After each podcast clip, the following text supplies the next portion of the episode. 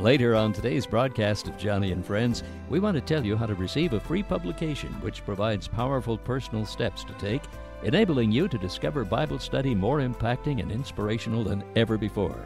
So be ready to copy down our toll free number for yours.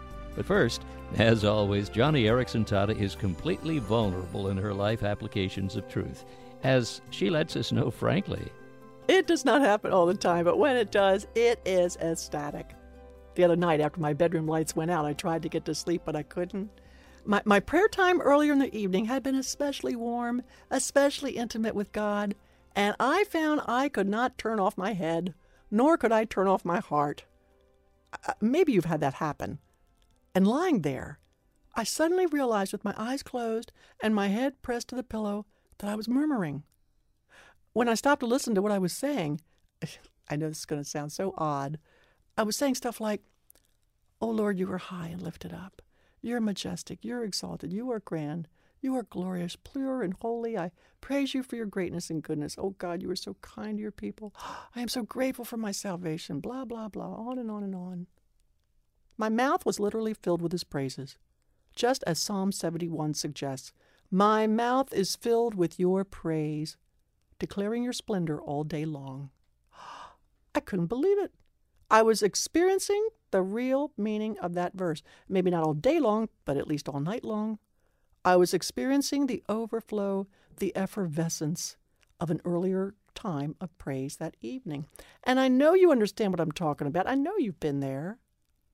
Praise is not something we should be forced to do.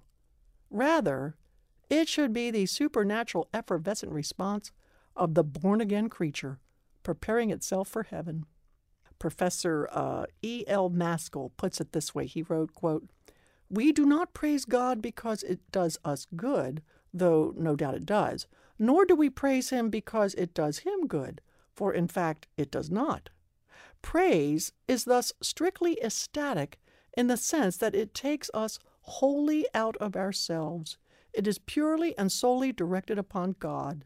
It takes our attention entirely off ourselves and concentrates it entirely on Him. Wow. The crowning glory of praise is to lose ourselves and yet find ourselves in God. That is pure praise, total preoccupation with the Trinity. I mean, this is like stepping onto the backside of Elijah's chariot of fire and being swept up into ecstasy.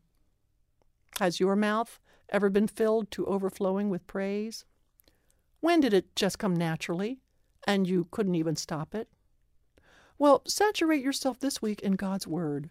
Recount to Him often the wonders of His creation. Muse and brood over His death for you on the cross. And before long, out of you will flow that gush, that river of living water streaming out in a torrent and springing back up to Him in a fountain of praise. You will have a mouthful of praise. What great truths concerning praise to the Lord. Thanks, Joni, for sharing your personal testimony on today's program. Now, as mentioned, coming on the air, we have a special publication titled How to Study the Bible. Actually, it's Bible study made easy. Questions answered like why study the Bible? How to begin, basic principles of Bible study. A list of Bible studies for beginners, ways to study, tools for Bible study, in depth Bible study guide, and much more. From Rose Publishing, we're delighted to send a free copy to all listeners who call us right now at 1 888 522 5664.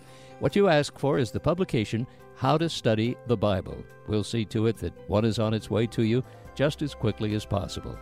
Again, our toll free number is 1 888 522 5664.